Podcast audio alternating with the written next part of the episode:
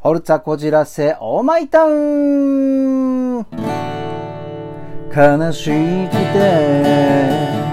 涙が止まらない。なぜ俺はこんなに孤独なのか。はい、荒井正和のふつおたなぎ倒し。ゴールデンウィークでございます。ね、今歌聞きました？悲しくて涙が止まらない。なぜ俺はここんなに、えー孤独なのかと思って、えーゴールデンウィークを過ごしているあなたのために歌いました。でもね、ご安心ください。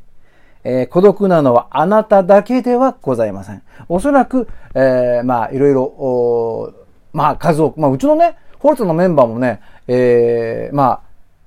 孤独、孤独とかまああ、いつらはね、なんで彼女作んないか知らないんだけど、まあまあ、えーそんなこともございますよ。まあ、そのね、孤独というとね、ちょっと繋がっちゃうかもしれないんだけども、えっ、と、こう、まあまあ、電車を乗ってね、ゴールデンウィーク出かける人も飛行機乗って出かける人もいると思うんだけども、この、他人とですよ、まあ赤の他人って言っていいでしょう。赤の他人と、こう、同じ空間を過ごすことって、考えてみたら、電車がほぼほぼ電車ですよね。まあ飛行機はたまですけども、電車ってまあ人によっては、まあ乗らない人もいるかもしれないけど、まあ大体通勤とかで乗りますよね。そう。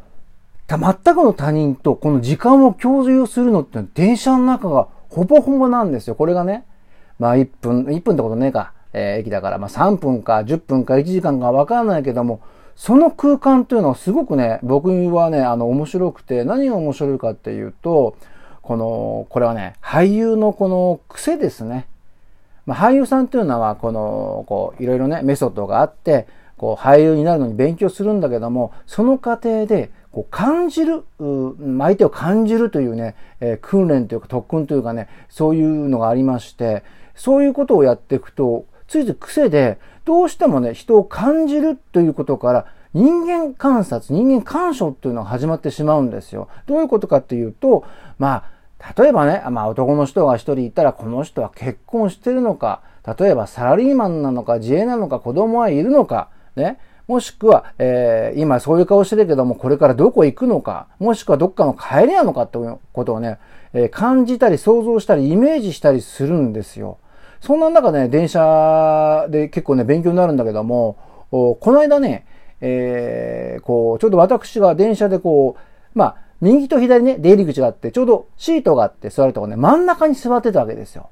で、私が真ん中に座って、反対側ももちろん座るとこあるんだけども、これも全くのね、端と端に、えーこれがね、不思議だね。えーお父さん、お母さん、えー小学校1年ぐらいの娘さん、左、全く同じお父さん、お母さん、え娘さん、一人か、小学校ぐらいの、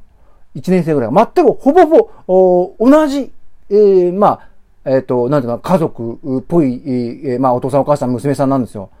で、もちろんこの二人、えーこの二組はですね、もちろんお互い知らないんだけども、不思議だなと思ったのは、片や、ね、片や、えっ、と、子供は、お母さんと、この伝言ゲームを紙でやり取りして遊んでるんですよ。片やもう一個の親子は、子供は一人でスマホでゲームで遊んでるんですよ。はーよく見ていくとね、あの、今度、あの、お母さん。片やお母さん。すごく笑顔なの。その、ゲーム、伝言ゲームのお母さんは。片や、えー一人でね、ゲームやってるこのお母さんは、すんごくね、えっ、と、なんていうのか、不機嫌な顔をして、この、iPhone かなんかをいじってるわけだよ。で、これ子供を見たらね、服装どうなってんのかなと思ったら、この伝言ゲームやってる幸せそうな、幸せそうっておかしいね。片方も幸せなのかもしれないけども、お子さんはだね、こう、なんて動きやすくて汚れてもいいような服装を着てるんですよ。片や、不機嫌そうなお母さんの娘さんは、なんていうのかな、あの、服に、に着せられてるまあ、商品を着てるようなね、まあ、よそ行きっちゃよそ行きなんだけども、汚したら怒られそうな服を着てるわけですよ。で、子供をよく見るとゲームやってる子は、ゲームってあの、親子でね、伝言ゲームやってる子は笑顔。片や、不機嫌なお母さんの娘さんは、あの、冷めてるんですよ、すごく。で、今度ね、あの、旦那さんにこう、両方とも声をかけてるんですけども、しあ幸せそうとまってっちゃった。あの、笑顔が出てる、伝言ゲームやってるお、あの、お母さんの方は、なんか、ね、今日ご飯どうしようか何作ろうと思うんだけどすごく優しいのよ。あ、うん、あ、まあそれでいいよとかなんかやってんだよね。これ。で、片やだよ。あの、この不機嫌そうなおお母さんは、ね、これを降りるの間違ってない？とか言って、えー、この後、あんたちゃんとしっかりしなやしなさいよみたいなね。すんごい、あの、なんかね、ちょっと場がまずいなっていうのはね、こんなね、正反対の、こう、親子を見て、ああ、まあ、どっちが幸せかはわかりませんよ。まあ、電車の中っていろいろ人間模様があって面白いなと思った、えー、ゴールデンウィークの始まりでございました。長かったね。さあ、えー、でもね、こう、お手紙が来ております。えー、お手紙、えー、いきますよ。えー、っとね、えー、これか。えー、こんにちは。私が今、プレイ中のホラーゲームでは、テレビ局の幽霊の話が出てきます。ところで荒井様もこれまで数多くのテレビドラマ等に出演されたと思いますが、そんな中でこうした幽霊話的なエピソードがありましたでしょうか？ラジオネーム、パンチョさんです。えー、聞いちゃいますかこれ。あのー、ありますよ、それは。ありますけど、何がどこのっていうのはあんまり詳しくこれを言うと、えー、非常に問題になってしまうんだけども、あの、そもそも、そもそもなんですけど、俳優さんっていうのはさっきも言ったけども、感じるとか、そういうトレーニングですよね。伝えるとかっていう、こう、なんていうのかな、精神面的なものもそうだけども、そういう訓練っていうのは、例えばね、え、年間1000時間、3年かけて3000時間とかね、みっちり本来なら全日制とかで、えー、仕込、叩き込まれるから、そういう習性がついてるというか、そういう感覚になってるので、あの、多分、霊がもし、いるとしたら、多分、感じやすいと思います。どの方も。えー、っと、大体だね、あの、ほら、テレビ局とかって、敷地でかいじゃないもともと何だったの？とかね。そうすると、元病院とか、おまあ、お墓があったとかってあるんだけども、おだから結局ね、えっ、ー、と、なんていうのかな、スタジオ内でもそうだけども、あと、えー、控室？控室いきなりね、ラップ音がパチパチってなんかわかんないけどしたりとか、あと、風もないのにスタジオ内だと照明が上からつらてされてるのが一箇所だけ思いっきり揺れてたりっていうのはね、まあ、これありますわな。うん、どことは言えないんだけどもね。えー、それは、あの、さしてくださいませ。そして、あと、京都。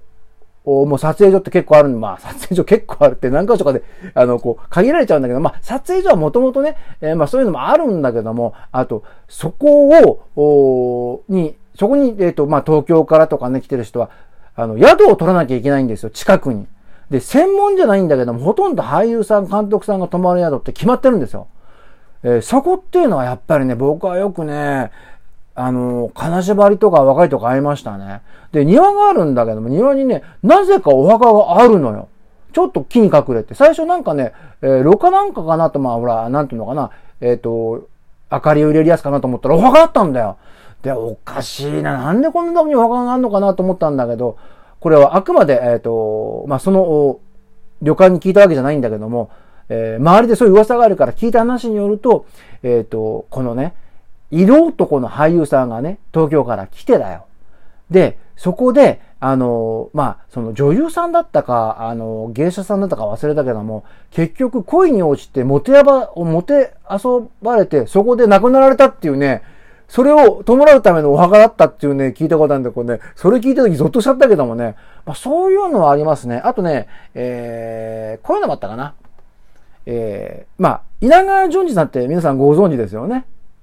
で、まあ、幽霊のね、怪談話で有名な、まあ、それが専門かどうかって言ったらまた、あの、問題になっちゃうかもしれないけど、まあ、ほぼほぼそれでお仕事をやってると思うんだけども、こう稲川淳二さんと、えっ、ー、と、一緒に出演した時に、あのー、こう、僕ら若いね、何人か男が、稲川淳二さんに、とこ行って、すいません、あの、階段の話聞かせてください、つって、たまたまね、それね、えっと、時間がね、撮影が押してて、もう待ち時間が長かったんだよ。もうこれ、泊まりかタクシーかなっていうぐらいだったんだけども、もう時間もあるから、稲川さんいるなら行って、ちょっと来てお願いしてみようよ、って言ったら、稲川さんが、じゃあね、一つだけお話しするよ、つって、話してくれたんですよ。そしたらね、まあ、まあ、その時は何もなかったんだけど、みんなね、えっ、ー、と、一人でトイレ行けなくなったっていうね、情けない話があって、こんな感じかな。まあ、あるにはありますよ。えっ、ー、と、ないって言うと嘘ですね。だから、それが、えっ、ー、と、霊的なものとかあるかないかっていうのは、これはわかんないんですよ。気のせいってこともあるし、たまたまね、えっ、ー、と、なんていうのかな、科学的にこう風が吹いたからそうなったとかね、いうのかもしれないけども、そんな感覚はございます。ということで、こんな感じですかね。まあ、あの、ゴールデンウィークね、まだ続くと思いますけども、えー、まあ、あなたは一人じゃございません。頑張っていきましょう。それではまたね。